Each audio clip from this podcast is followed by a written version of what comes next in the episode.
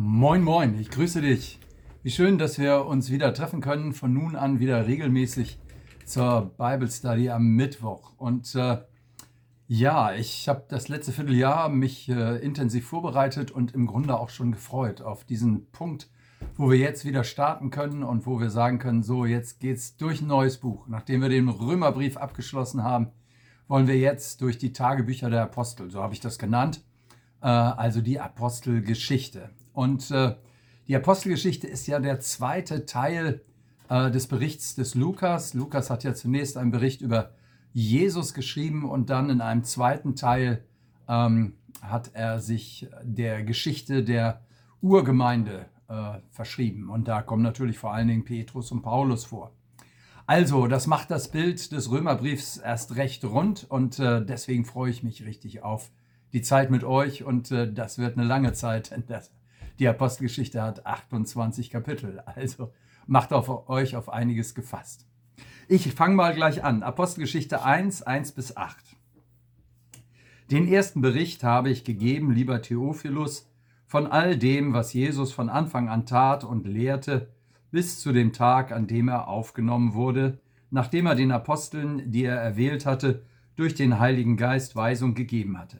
Ihnen zeigte er sich nach seinem Leiden durch viele Beweise als der Lebendige und ließ sich sehen unter ihnen 40 Tage lang und redete mit ihnen vom Reich Gottes.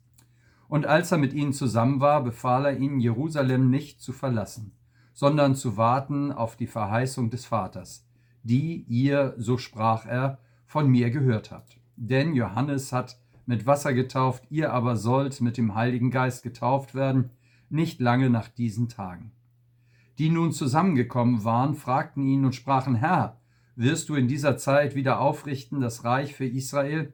Er sprach aber zu ihnen, es gebührt euch nicht, Zeit oder Stunde zu wissen, die der Vater zu seiner Macht bestimmt hat, in seiner Macht bestimmt hat. Aber ihr werdet die Kraft des Heiligen Geistes empfangen, der auf euch kommen wird und werdet meine Zeugen sein, in Jerusalem und in ganz Judäa und Samarien und bis an das Ende der Erde. Ja, soweit für heute.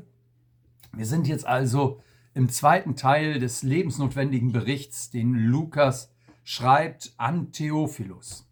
Er schreibt ihnen erst die Geschichte Jesu in dem Evangelium und nun also die Geschichte der ersten Gemeinde, damit dieser Theophilus ein solides Fundament hat für seinen Glauben. Äh, zum Glauben gehört also immer auch Geschichte. Ähm, äh, historische Fakten. Theophilus soll wissen, äh, auf wen er sich verlässt. Und dass er nicht irgendwelchen wirren Gefühlen gefolgt ist, sondern Tatsachen, die Gott geschaffen hat. Im Evangelium ging es um die Menschwerdung Jesu bis hin zur Auferstehung, der Bestätigung durch die Auferweckung. Und jetzt fasst Lukas das alles noch einmal zusammen. Nach der Auferstehung das war eine schwierige Zeit.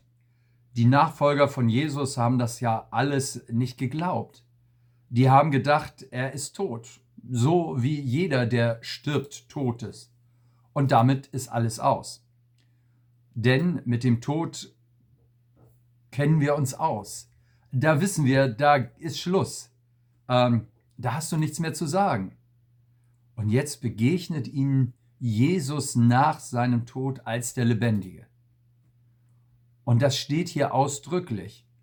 Und wenn man es im Evangelium nachliest, dann sieht man, wie sie gezweifelt haben, dass die Jünger es nicht wahrhaben wollten.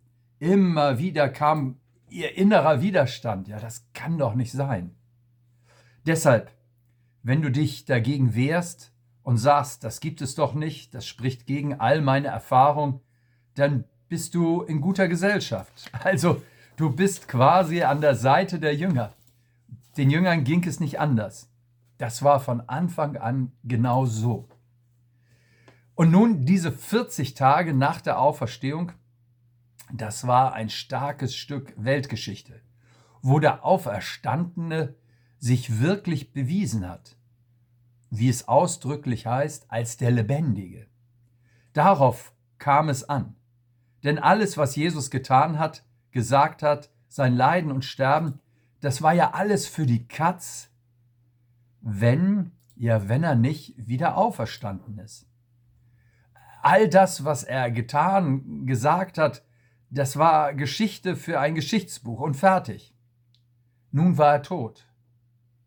Aber Gott hat ihn auferweckt. Und er sagt damit, damit ist das gültig, was Jesus als Anspruch formuliert hat. Ähm, nämlich vor allen Dingen, dass Jesus der Zugang zu Gott ist. Sein Sterben, das ist die Versöhnung, äh, die Vergebung für unsere Schuld. Die Auferstehung ist der Durchbruch durch die Todesmauer, die Eröffnung der Zukunft, das A und das O der ganzen Geschichte. Und jetzt wussten die Jünger, Jünger, das stimmt. Wenn das wahr ist, dann ist er wirklich auferstanden. Da ist Jesus sehr intensiv. Das ist so wie damals bei Mose auf dem Sinai, damals als Gott die Geschichte mit dem Volk Israel anfing. 40 Tage haben in der Bibel immer wieder eine besondere Bedeutung. Ganz gründlich. Jesus begegnet seinen Schülern, damit ihre Zweifel überwunden werden und es ergibt ihnen Hinweise und dann sagt er ihnen einen ganz konkreten Befehl. Bleibt in Jerusalem. Lauft nicht weg. Hätte man ja auch denken können. Sie wissen jetzt alles, jetzt ist alles passiert, jetzt muss man es unter die Leute bringen. Langsam, sagt Jesus. Noch nicht. Ihr braucht noch eine Sonderausstattung. Ihr braucht die Ausstattung mit dem Heiligen Geist. Und wartet darauf, das wird in wenigen Tagen passieren. Bleibt so lange in Jerusalem. Sie fragen dann. Sie sind natürlich neugierig und Neugierde ist immer ein gutes Zeichen für lebendiges Menschsein. Sie fragten, wirst du in dieser Zeit wieder aufrichten das Reich für Israel? Sie erwarteten, dass etwas sichtbar und handgreiflich passiert. Die Römer aus dem Land Israel rausgeschmissen werden, das Land Israel wieder frei wird. Da war noch vieles offen. Wird das jetzt passieren? Jesus reagiert darauf relativ unwirsch und sagt, das geht euch nichts an. Es gebührt euch nicht, Zeit oder Stunde zu wissen. Ihr sollt nicht wissen, was da jetzt warum, wann geschehen wird, sondern ihr sollt immer nach vorne schauen. Jesus gibt ihnen einen Auftrag, ein Königswort. Ihr werdet meine Zeugen sein. Zeuge, das klingt nach Gerichtsprozess. Ja, und stimmt, es gibt eine Auseinandersetzung darum, wer Jesus ist. Ist er ein Spinner? Ist er ein Wahnsinniger? Oder ist in ihm Gott gekommen? Die Zeugen sind in dieser Auseinandersetzung, in diesem Gerichtsverfahren, das ja bis heute läuft, ähm, wenn wir mit unseren Zeitgenossen über Jesus reden, die Zeugen sind diejenigen, die bezeugen, dass das, was Jesus für sich in Anspruch genommen hat, die Wahrheit ist. Deswegen gebraucht Jesus uns, um die Tatsachen, um die Tatsächlichkeit zu bezeugen. Ja, er ist Herr. Ihr sollt meine Zeugen sein. Das griechische Wort für Zeuge, das klingt nach Mär Märtyrer. Äh, und da steckt auch drin Martyria, Martyrium. Ihr sollt nicht nur mit euren Worten, sondern mit eurem Leben und, wenn es darauf ankommt, mit der Hingabe eures Lebens dafür einstehen, dass Jesus der Retter ist, dass Jesus der Schlüssel ist zu einem gelingenden Leben. Ihr werdet die Kraft des Heiligen Geistes empfangen. Gott selbst wird auf euch kommen. Warum ist das so wichtig? Es ist so wichtig, weil es bei diesem Prozess, bei dieser Auseinandersetzung nicht nur um Überzeugungen oder Argumente geht, sondern wenn wir anderen Menschen von Jesus erzählen, wer Jesus ist, dann ist es auch immer eine geistliche Auseinandersetzung. Ähm, so wie ich jetzt zu dir rede, brauche ich ähm, den Heiligen Geist, äh, damit Gott selbst gegenwärtig ist in unserem Podcast, in unserer Bible Study. Dadurch, dass er durch seinen Geist wirkt, durch seinen Schöpfergeist, dadurch spürst du, ich habe das jetzt nicht mit Hardy zu tun, sondern ich habe das mit dem lebendigen Gott zu tun, der in Jesus in mein Leben hinein will. Deshalb der Heilige Geist.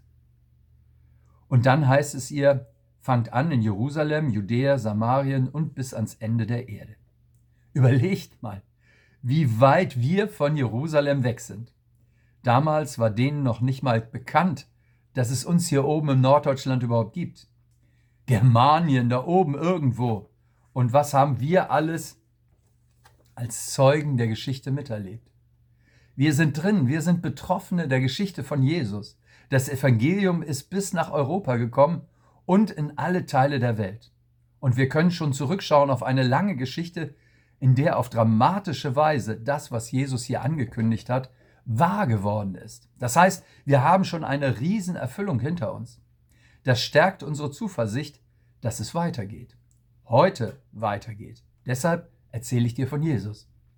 Deshalb erzähle ich dir diese Geschichte, weil in mir auch diese Hoffnung brennt, dass du es hörst, dich anzünden lässt und beteiligt wirst, als Zeuge von Jesus Christus selber das, äh, das Evangelium von Jesus bekannt zu machen. Unter deinen Nachbarn, unter deinen Verwandten, mit wem auch immer du Kontakt hast. Und das soll weitergehen bis an die Enden der Welt. Das ist zeitlich gemeint. Und es ist räumlich gemeint. Der letzte Winkel jeder Stadt, jedes Dorfes soll erfüllt werden. Was für eine dynamische Perspektive. Und wir dürfen Teil dieser Geschichte sein. Lass dich dazu einladen. Ihr Lieben, darum wird es jetzt auch in den nächsten Wochen gehen, wenn wir die Tagebücher der Apostel miteinander lesen. Und ich lade dich ein, sei nächste Woche wieder dabei, wenn äh, wir weitermachen mit den Tagebüchern der Apostel. Für heute alles Gute und bis bald. Tschüss, dein Hardy.